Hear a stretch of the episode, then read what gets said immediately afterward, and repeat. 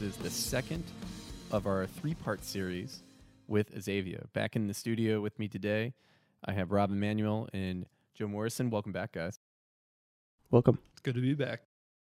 Right. And if you've listened to this podcast and all at all, or just even read the descriptions, and you're not a person that is very familiar with machine learning or geospatial analytics or data analysis uh, writ large, you may have asked yourself, what are these people talking about?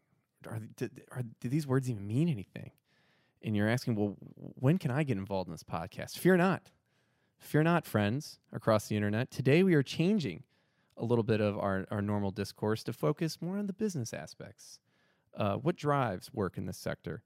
And I think specifically what we're going to be really diving into is how can businesses be structured around really open source software? This is something that is essential to the geospatial market, certainly something that uh, we at CosmiQ have supported since our founding.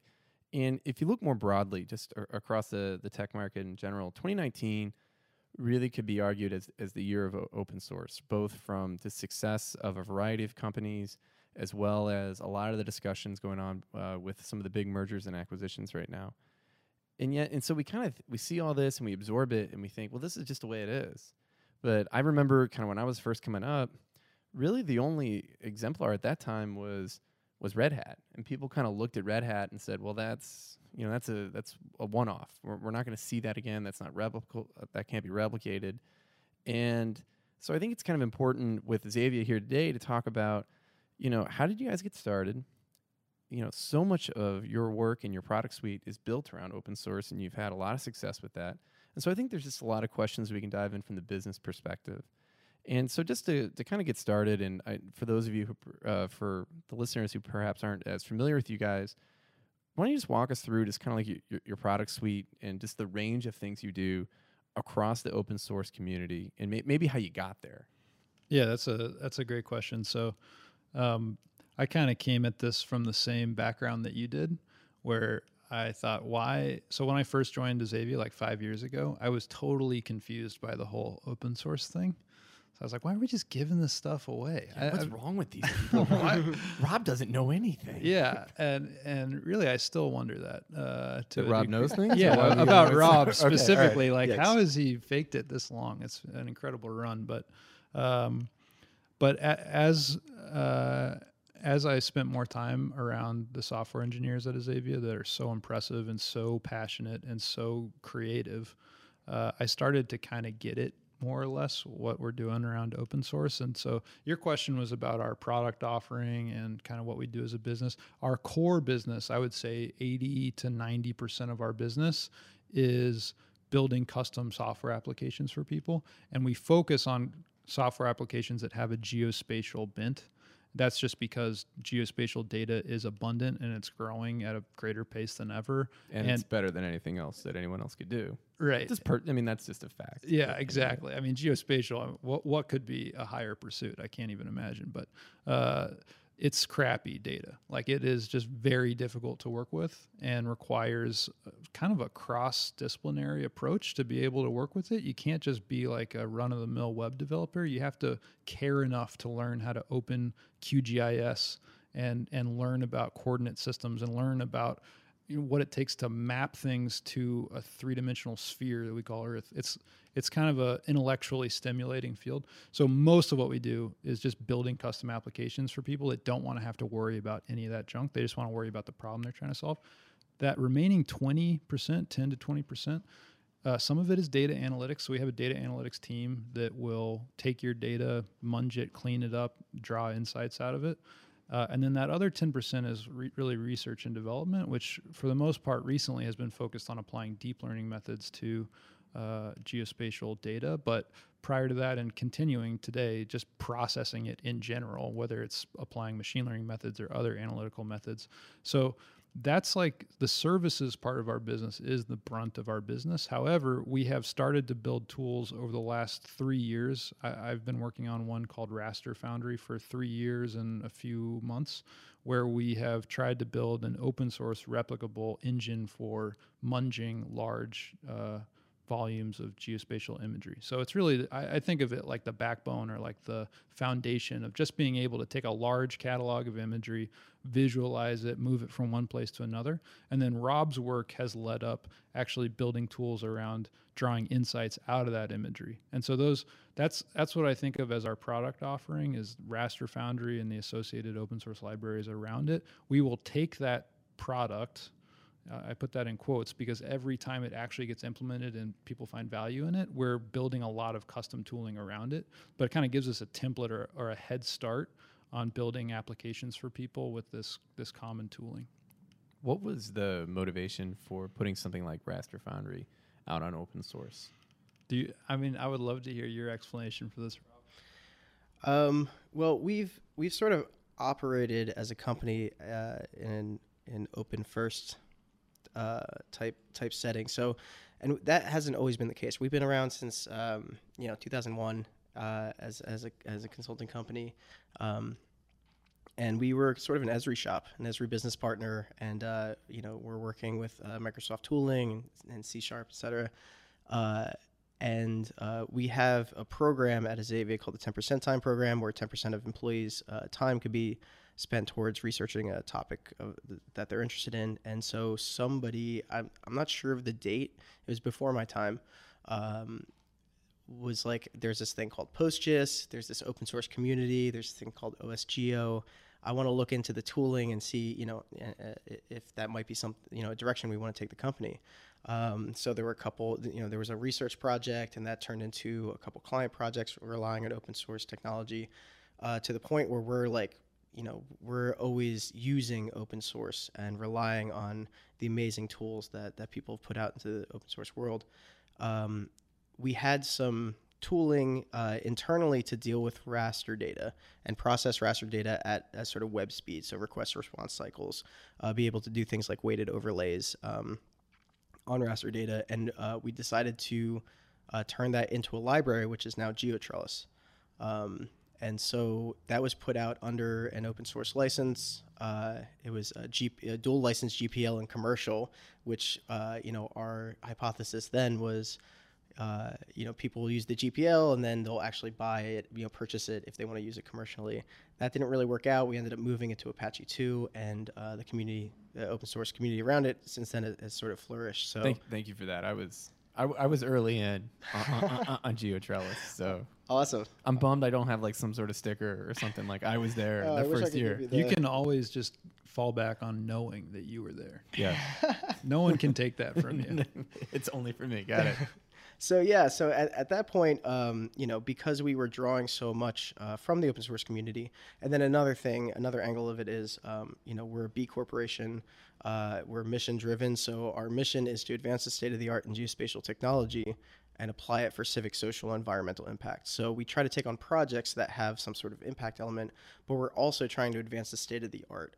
Um, so, so as part of our mission, like putting code out there and contributing back to the open source community is like really core to our values. So uh, we're sort of, you know, we, we took on this open first mentality. So um, you know, when we w- we won some um, SBIR grants from uh, Department of Energy and NASA uh, to develop um, Raster Foundry, uh, it was it was sort of like the default choice. Like, let's you know start with this in the open. Um, that's that's sort of the reason, the reasoning, and the context behind why we started. Jury's out on whether or not that was the right decision, but we can talk about that later, I guess. Yeah, and actually, to to kind of just jump right in on that I know one of the things you know that we hear a lot in just in the course of our work is that the community, you know, air quotes community, is great at not necessarily building, but at least identifying sort of what's the state of the art. And then from that, you know, you can have your whole software engineering life cycle, right? That can f- optimize that and then figure out how to develop it, and deploy it, and then have that be repeatable, right? And so uh, that that's the argument uh, as it goes.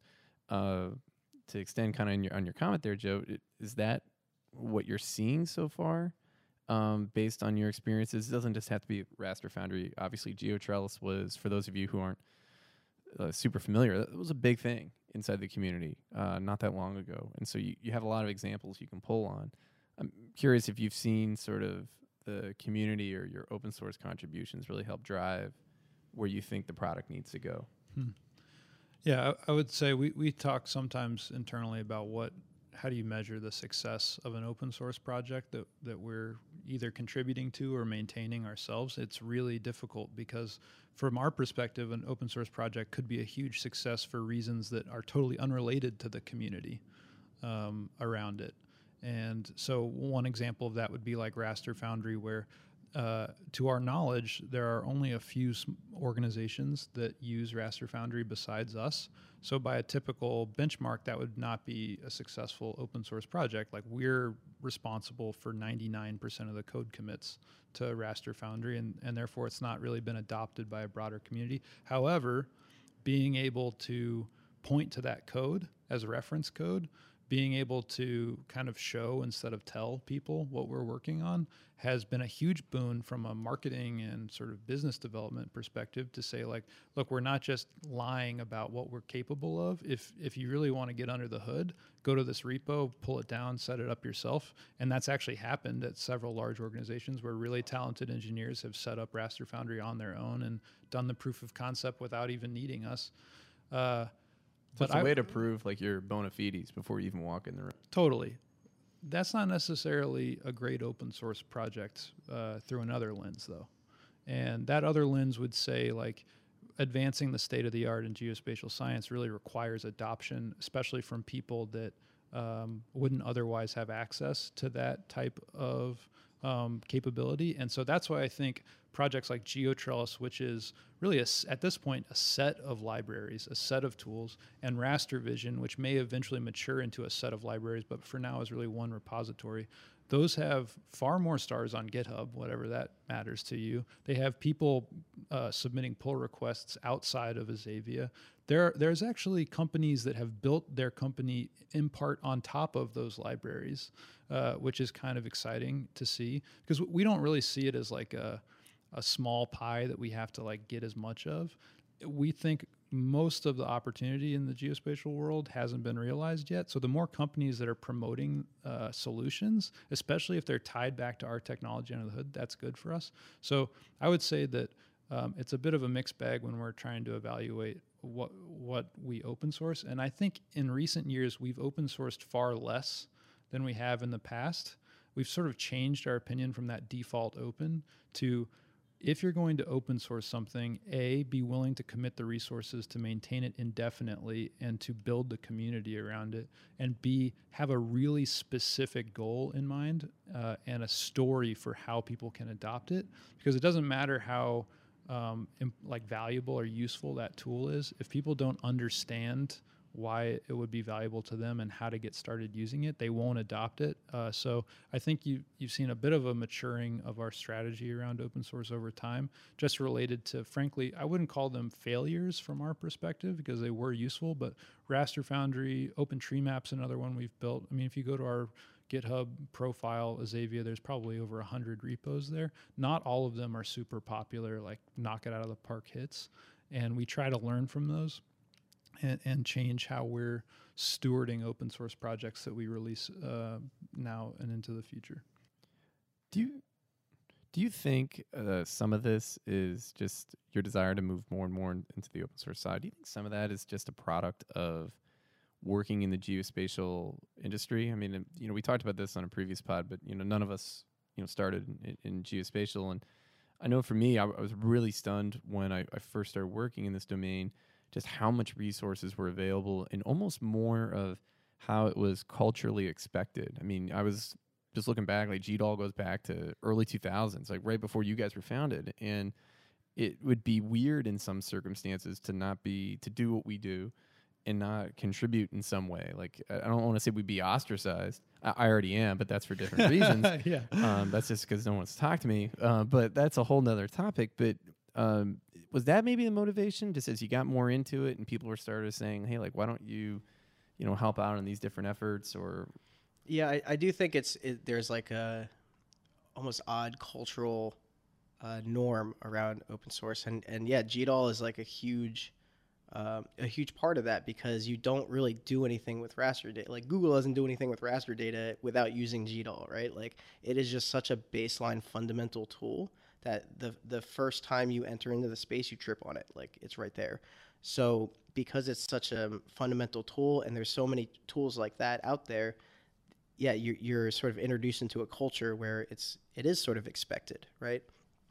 And if you're not doing that, then you're sort of like on the outside looking in, right? And then so organizations like Mapbox that were just like we're also committed to you know taking our li- internal libraries and putting it out there to allow the the development culture of geospatial to to um, you know to really take off and to be able to put out uh, you know open specs and everything. So you know you you see sort of traditionally uh, proprietary organizations like ESRI that are now like okay we want to participate in the open source. You know that people are kind of chasing that that uh, that sort of um, participation and I think you see that in other fields, but yeah, it, it, as I take a look at other industries, it is um, it's kind of remarkable around geospatial, like how um, yeah how specific it is, like you know how how much open source and really really good open source code there is.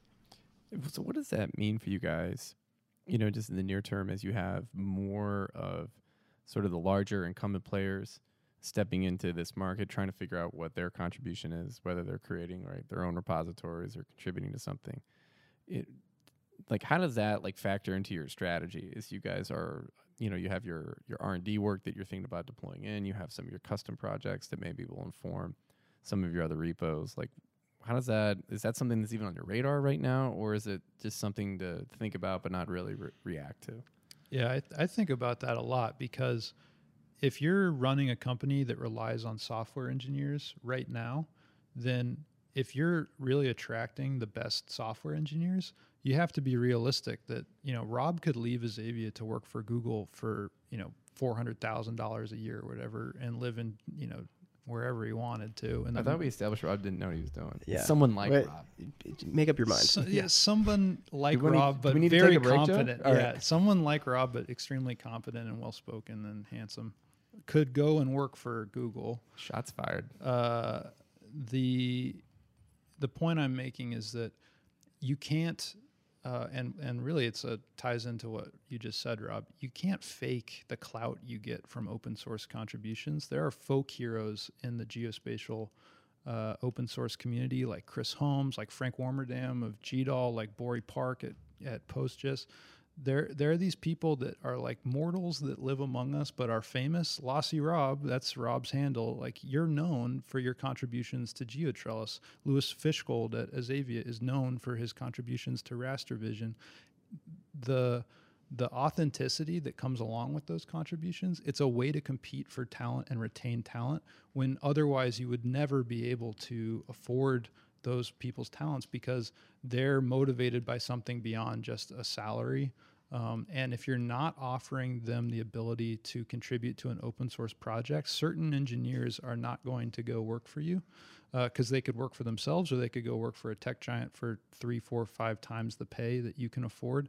And so when I see those incumbents, those big companies moving into the space, uh, I'm happy because I think, all right, there's more open source code, there's more capability that's going to be built for people. But I am I'm also looking at the literally like the GitHub handles of the people that are contributing, because I'm thinking like, is that somebody that I'm going to work with in the future? Uh, because you build a reputation. There are certain firms in geospatial. I mean, Mapbox, Carto, the even the uh, biggest ones that have taken on venture capital have a genuine commitment to open source software, and they have a community of engineers that are respected by other companies.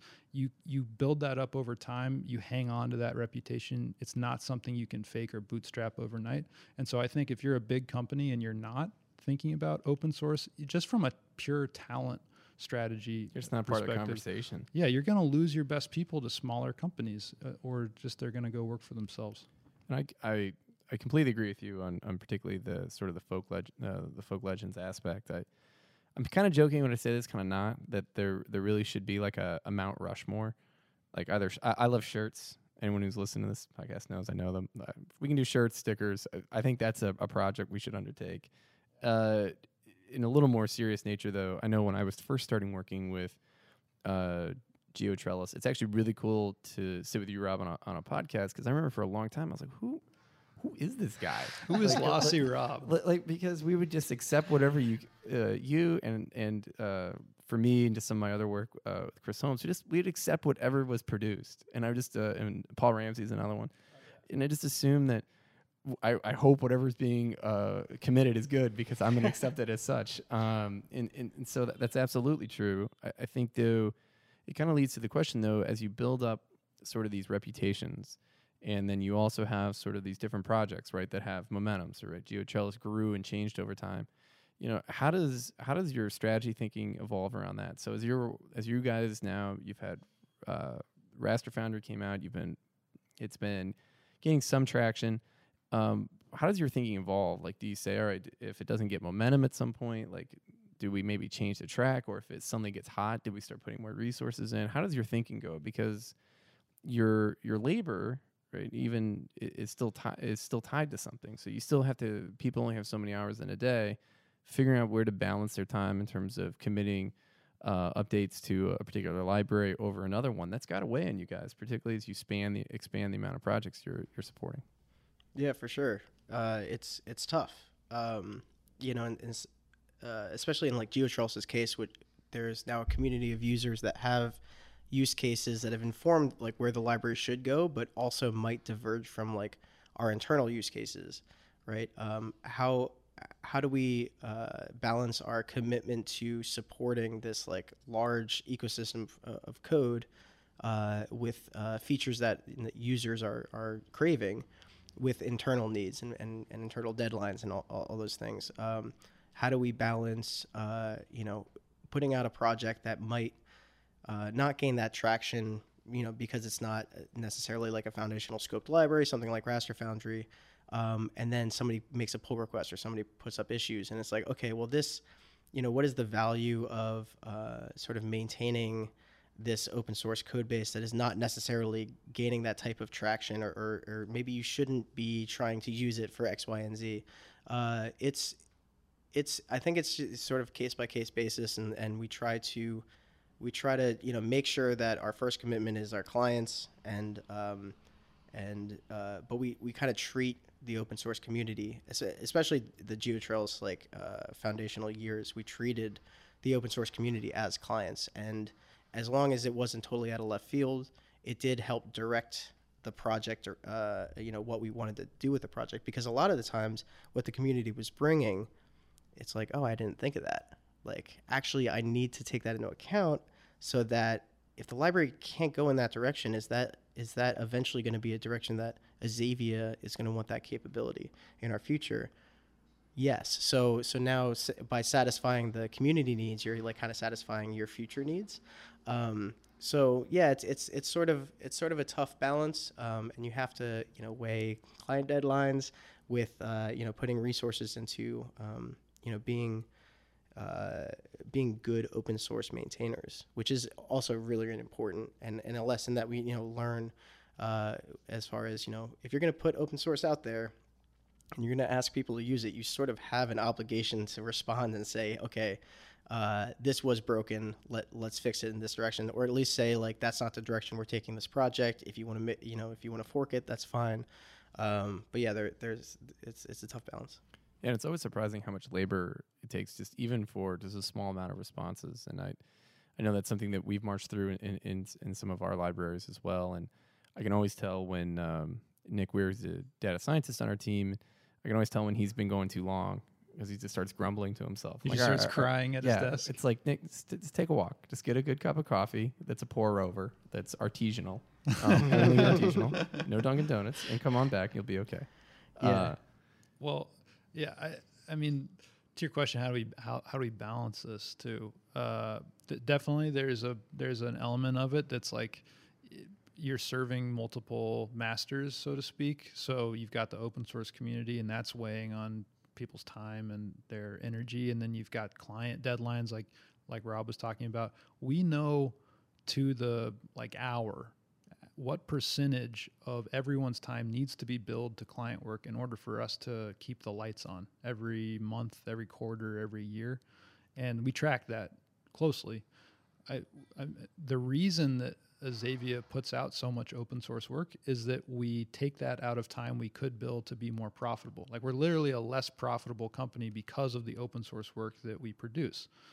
Uh, and yet we have to be profitable over the long term in order to remain an entity because we've never taken on funding from anyone else. So we have to balance that. And it means that we're playing with a short stack. So we're like, I, I, think of it, it's like we're at the poker table, we're taking bets on open source projects. We can't play optimally because we have a shorter stack than other people at the table. And so it's not perfect, but it is sustainable, which we're very proud of. Um, I think you know, I would bet my left leg that Mapbox, which is one of the best open source contributors in geospatial ever, I bet they're not profitable, and I bet it's not something that they worry about as much as they worry about growing. And if you want to grow, open source is a great way to get to a bigger audience. Like it's a it's an effective strategy. What I think is so interesting is that there are so many ways to build a business around open source software. It works for a small, profitable professional services firm in Azavea. It works for a venture backed product firm and someone like Mapbox. It works for a weird hybrid services firm like um, you mentioned Red Hat. Um, and so there's just uh, there's all sorts of examples of companies IPOing recently, like MongoDB may have IPO'd uh, uh, a while back. Maybe not. I'm, i may be confusing them with Elastic, maybe that has an open source component to what they do. We need a fact check on this from the producer team. Wait, uh, they're, they're not paying attention. Never mind. There, right. there, there are seemingly more and more companies that have an open source core to what they do. Mesosphere, and there's a bunch. Hortonworks around like uh, Scala they're all like I remember googling for this when I was confused. Like, oh, there must be some definitive like how to build a business around open source software piece that someone's written somewhere. It doesn't exist to my knowledge. It's very much in flux and being figured out. Uh, I'm just I, I keep coming back to the talent thing because I why do all these companies with very different perspectives and hypotheses about why open source is important? Why do they all seem to outlast companies that pop up all the time with the next proprietary platform that's going to be the platform everybody uses. I think it's because they wind up with the with the best minds that are working on their stuff instead of the proprietary platform. So yeah, I, I think it's something that we will sacrifice short-term profitability as a company in order to keep the doors open for the next 10 years because we have a mission that keeps people excited and keeps people engaged.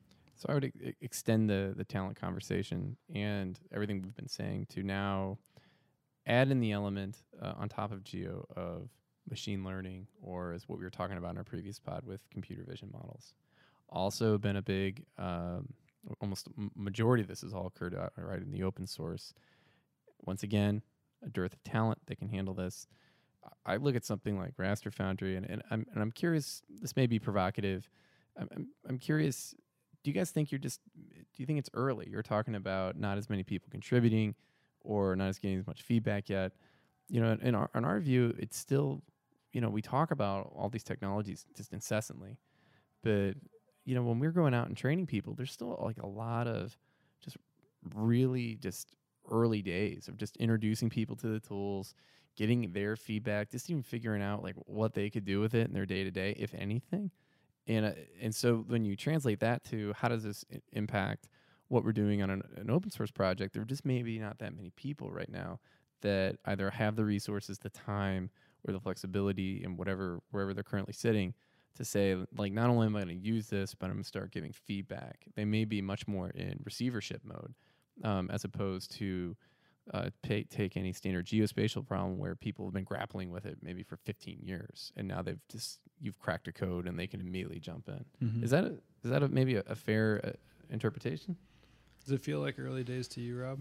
Um, I think I think that's part of it. Uh, you know, just the sort of market of people to use these open source tools is maybe small. Um, I think in Raster Foundry's case, um, uh, it's it's a little bit more about like uh, you know there's there's open source tooling and open source libraries that people can reach for when they want to accomplish a task uh, that are scoped and, and well defined. And then there's like sort of applications like QGIS right?